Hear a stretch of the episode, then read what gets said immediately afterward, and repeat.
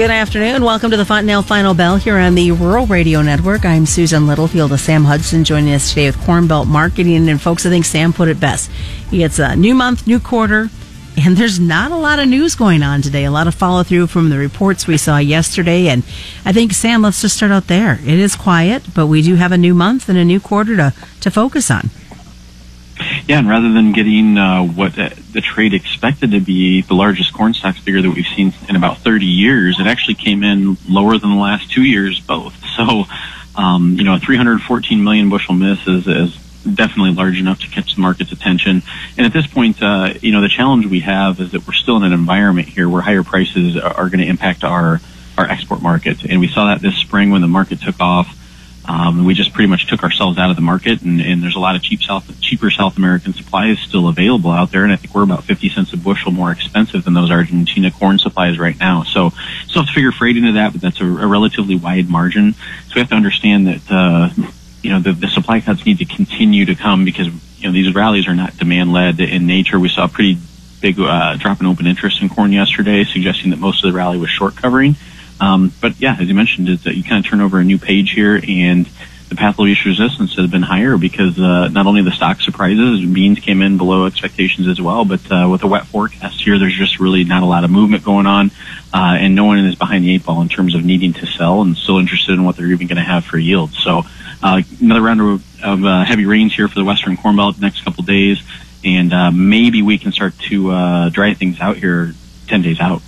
Well, you look at that. Let's talk about the rain because you know we look at you know Nebraska and Iowa right now receiving rains. There's fears, and we know what's going to happen. The Missouri River is going to come back out of its banks again as we hear interstate closings. But I think there has not been a lot of talk about what you guys are receiving in the Eastern Corn Belt and the flotations that are going on over there. Yeah, and over the last three weeks, we've kind of had a few rounds in here where uh, not necessarily real widespread torrential excessive stuff, um, but very heavy localized totals. Uh, two and a half weeks ago, we had some areas that had caught anywhere from uh, five to eight inches of rain locally north of here. And then um, between Thursday night and Sunday afternoon, we had about five inches right here. You go further east towards the Peoria and surrounding areas, they had eight to 11 inches.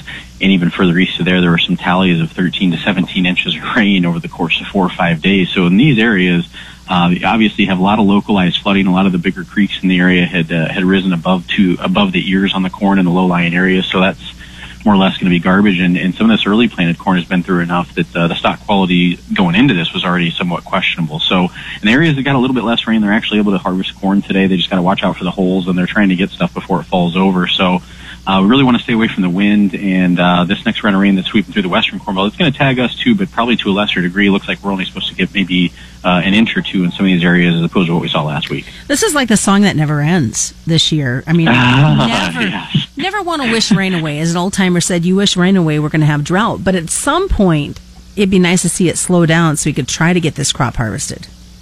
Yeah, I mean, it's just kind of uh, spring revisited here, just in a different way. And, uh, you know, from a yield standpoint, I think this is still going to kind of be slowly unfolding. And, uh, you know, I would still expect that, that yields need to be trimmed some, but I would also expect that uh, the demand side, particularly for corn, needs to be trimmed. And beans are really going to hinge on the short term if we, we can do any more business with China. We've seen some confirmations of them uh, picking up some more uh, U.S. beans here, even just yesterday. But keep in mind that's part of what was already uh, committed under that 2 million metric ton uh, tariff-free quota that they that announced here that the market already knew about. So we're going to need to continue to see the supply cuts coming.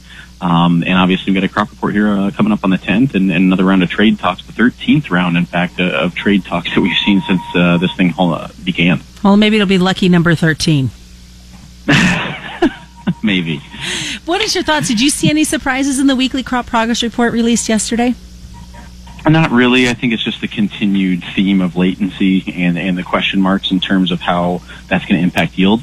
Uh, what's really interesting to me is you kind of compare to historical values. The, the warm September that we've had, um, you know, it's just almost astonishing that we, we almost got exactly what we need to even have a chance at finishing this crop out. And even that said, I think you're still going to end up with a lot of 24 to 27 percent corn this year that just won't dry down.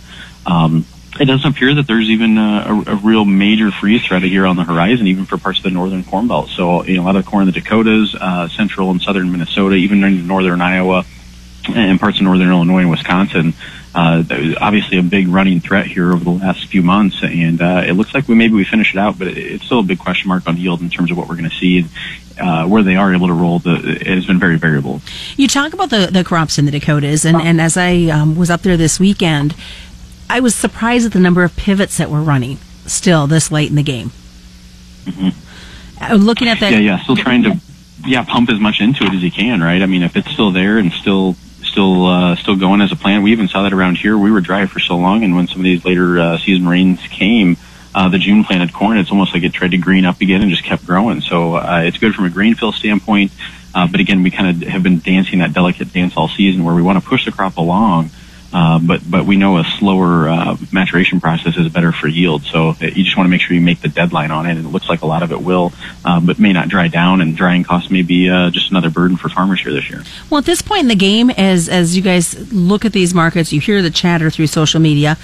How much nervousness are you guys from a commodity perspective playing into this trade? Um, well, in terms of uh, just the nerves in general, I think you have to still kind of turn towards the geopolitical headlines of things and the uncertainty that that provides in the months ahead. Um, and and also the emphasis it's going to have on South American weather that we're really not going to come out of a you know situation where weather is going to be important. Uh, we we erased 10 million acres of, of beans this year. Um, we're starting to see, see some of the ramifications on that in the marketplace now. Um, but if South America has a, a, problem to compound this, then we really feel it. And I think that's something to just keep in, in mind here moving forward. Uh, and also keep in mind just how much more available space is going to be around this year because of the, the reduction in supply in general across the country. Well, stick around, folks. We've got a lot more coming up. Of course, checking out the happenings as well, the livestock side of the trade. It's a Tuesday for many, wet version of the Fontanelle Final Bell on the Rural Radio Network.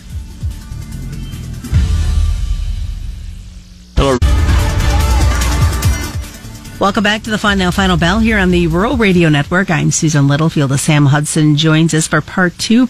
Wanted to ask about what your thoughts were on the export competitiveness. I know that there's still a lot of talk negotiations going on. South America is getting their crop underway in planting. But where do we sit? I mean, these negotiations, you talk about number 13 happening here shortly. Are we going to just kind of see a stalemate as we head into this final quarter of 2019?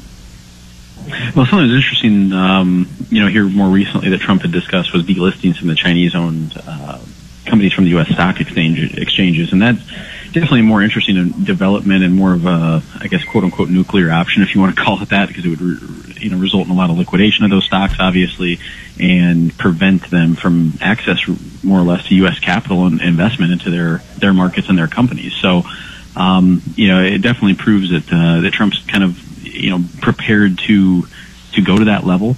Um, does that push China to make a decision? I, I think it's still uh, really up in the air. I think we continue to see ASF spread. Uh, it's off the coast of Australia now, and until they get that curtailed, it's hard to see them feeling real confident about releasing more frozen supplies because they can rebuild.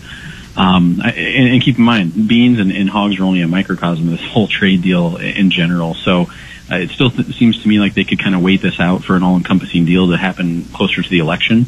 Um, but I would expect to potentially see some more purchases here. And you mentioned uh, South America's crop progress.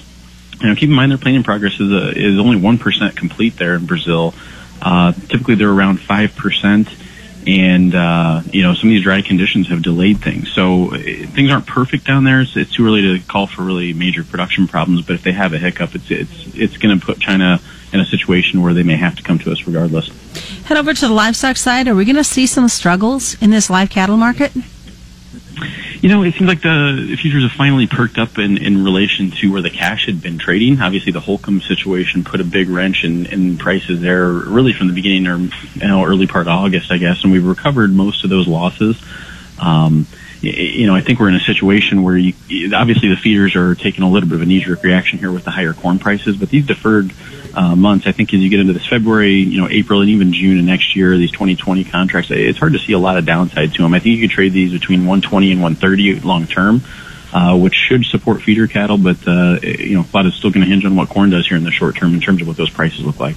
We've seen some early preliminary asking prices of uh, 108 in the south and 110 here in the north. Is that going to set the stage, or are we going to wait till week's end to see any real movement on the cash?